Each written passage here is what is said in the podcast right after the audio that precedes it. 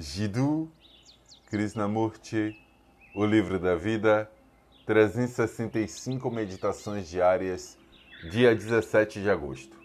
Um muro de pensamentos inexpugnáveis. Como pode haver uma fusão do pensador com seus pensamentos? Não por meio da ação da vontade, da disciplina, de qualquer forma de esforço, controle ou concentração o uso de um meio implica um agente, não é? Enquanto houver um ator, haverá uma divisão. A fusão só ocorre quando a mente está totalmente tranquila.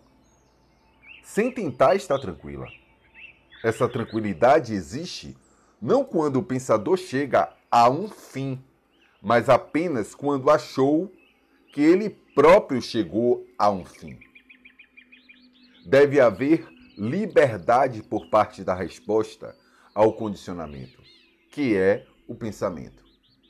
Cada problema só é resolvido quando a ideia, a conclusão, não está resolvida. As conclusões, as ideias, o pensamento são as agitações da mente.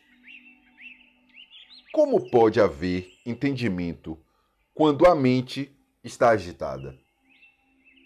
A sinceridade deve ser temperada com o jogo imediato da espontaneidade. Você vai descobrir, se atentou para tudo que foi dito, que a verdade surgirá em momentos em que você não está esperando.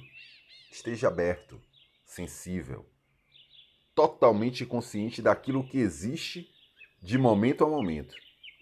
Não crie em torno de você um muro de pensamentos inexpugnáveis. O êxtase da verdade chega quando a mente não está ocupada com suas próprias atividades e lutas.